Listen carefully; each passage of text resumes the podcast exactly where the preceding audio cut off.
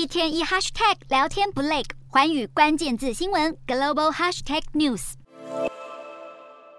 美国二零二二期中选举开票进行中，各州投票结果逐渐明朗。佛州州长迪尚特稍早确定获得近六成选票，成功连任。迪尚特被视为共和党二零二四总统大选除了川普之外的另一个热门人选。据传，川普已经警告迪尚特不要参选总统。表示这样只会损害共和党利益。本次选举也产生了好几位创下历史纪录的赢家，像是川普担任总统时曾担任白宫发言人的桑德斯，卸任后回到老家阿肯色州代表共和党角逐州长，拿下了百分之五十九的选票，成功当选，成为该州史上第一位女性州长。在马里兰州，民主党籍的摩尔顺利当选，成为该州史上第一位非裔州长；而麻州则是由红翻蓝，由民主党籍候选人希利胜出，成为全美史上第一位公开出柜的女同志州长。众院方面，年仅二十五岁的民主党籍候选人佛罗斯特，在佛州的选区以百分之五十八点八的选票打败对手，成为第一个进军众院的 Z 世代青年。综合多家民调分析，共和党几乎笃定能够拿下众议院。目前开出的票数也大致符合这个预期，不过由于计算邮寄选票比较费时，